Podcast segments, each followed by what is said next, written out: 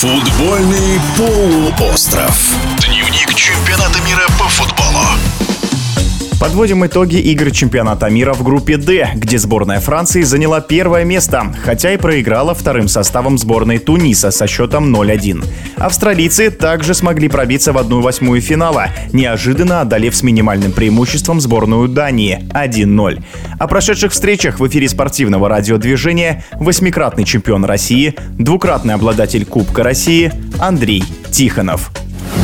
Действительно, датчане разочаровали, потому что даже в этой решающей игре я не увидел ни желания, ни борьбы, даже в последние минуты попытаться выиграть или что-то еще. Безразличие это не назвать, но то, что огромного желания пройти дальше не было. Я это не увидел. Вот эта сейчас группа им не удалась. Все сваливается и к настрою, и к самоотдаче, и к запредельной самоотдаче, и к желанию победить. Этого я не увидел на протяжении вот этих всех отборочных матчей. Да, они играли так, как, знаете, как получится. Те же австралийцы, да, они вели один ноль, но они не закрылись, они не бежали, сломя голову вперед, и не оборонялись возле своей штрафной. То есть команда продолжала играть так, как она умеет играть, настолько возможностей у нее есть. Так что я считаю, что австралийцы по сегодняшней игре, наверное, не то, что лучше играли, а проявили дюжинное желание, самоотдачу и волю к победе. То, что сегодня это было. То, что я не увидел датчан. У австралийцев практически очень ровная команда, и то, что они сделали, это, наверное, все-таки они действительно прыгнули выше головы.